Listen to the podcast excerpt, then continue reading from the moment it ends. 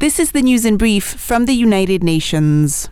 Gaza City and northern Gaza have been largely cut off from the rest of the Strip as a result of continuing Israeli ground operations and related clashes with Palestinian armed groups, according to UN Humanitarian Coordination Affairs Office OCHA. This means that the delivery of humanitarian aid from the south to some 300,000 internally displaced persons in the north has come to a halt. Meanwhile, the number of people killed in Gaza is nearing the 9,000 mark, amid mounting concerns over the aftermath of Israeli airstrikes on a densely populated refugee camp near Gaza City. OCHA said that according to the Hamas run Ministry of Health, 8,805 Palestinians have been killed since the 7th of October, including at least 3,648 children and 2,187 women, and some 22,240 have been injured. Among the deadliest incidents were heavy airstrikes hitting Jabalia refugee camp on Wednesday for the second day in a row and within less than 24 hours, which reportedly destroyed multiple residential buildings and killed dozens, OCHA said. The UN Human Rights Office OHCHR noted on Wednesday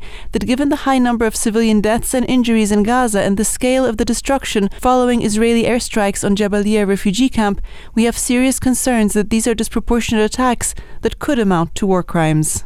As the world plays catch up with the threats posed by artificial intelligence, or AI, to users' safety and security, regulatory frameworks must be grounded in the UN Charter and the Universal Declaration of Human Rights. That's the message from UN Chief Antonio Guterres, who on Thursday addressed a summit on the issue organized by the United Kingdom and pointed to a wide and growing gap between AI and its governance. Mr. Guterres warned about longer term harms related to the unchecked rise of AI, including exacerbating global inequalities, threats to democracy and human rights from AI assisted misinformation and surveillance, and the potential development of dangerous new AI enabled weapons. He said that the UN is ready to play its part as an inclusive, equitable, and universal platform for coordination on AI governance, and that the AI advisory body, which he appointed last week, would present recommendations by the end of the year.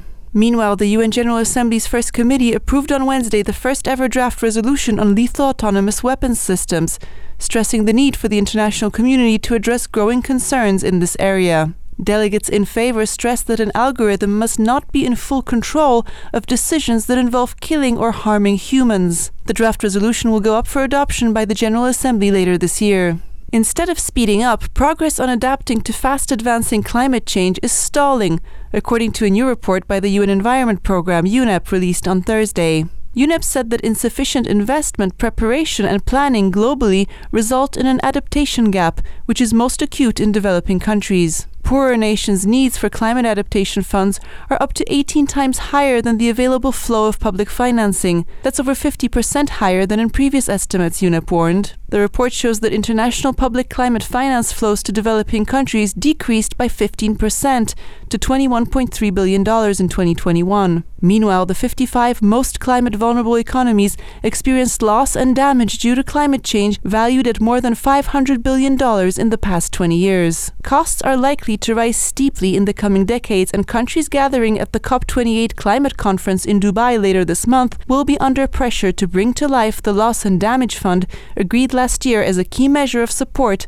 to those most affected. Calling for urgent action now, the report's authors said that every billion dollars invested in adaptation against coastal flooding leads to a $14 billion reduction in economic damages, while $16 billion per year invested in agriculture could help 78 million people avoid starvation or chronic hunger due to climate impacts. Staying with climate change, Extreme heat ranks as the deadliest of all extreme weather hazards, and heat related mortality could increase 30 fold, a worrying trend in our fast warming world. Findings from a new multi agency report led by the UN World Meteorological Organization WMO show that from 2000 to 2019, some 489,000 people died every year due to heat, close to half of them in Asia, and the impacts are still largely underestimated. The climate crisis is a health crisis, said Tedros Adhanom Ghebreyesus, head of the UN Health Agency, WHO, which is a key contributor to the report. He highlighted a wide range of health risks stemming from increasingly severe and unpredictable weather events, accelerated disease transmission, threats to food security, and higher rates of non communicable diseases. According to the new report, over 50% of the excess mortality resulting from climate change by the year 2050 is set to occur in Africa. WHO's Tedros stressed the need to make climate information and services more accessible to the health sector to help manage risks and protect the health and well being of those most exposed. Dominika Tomaszewska Mortimer, UN News.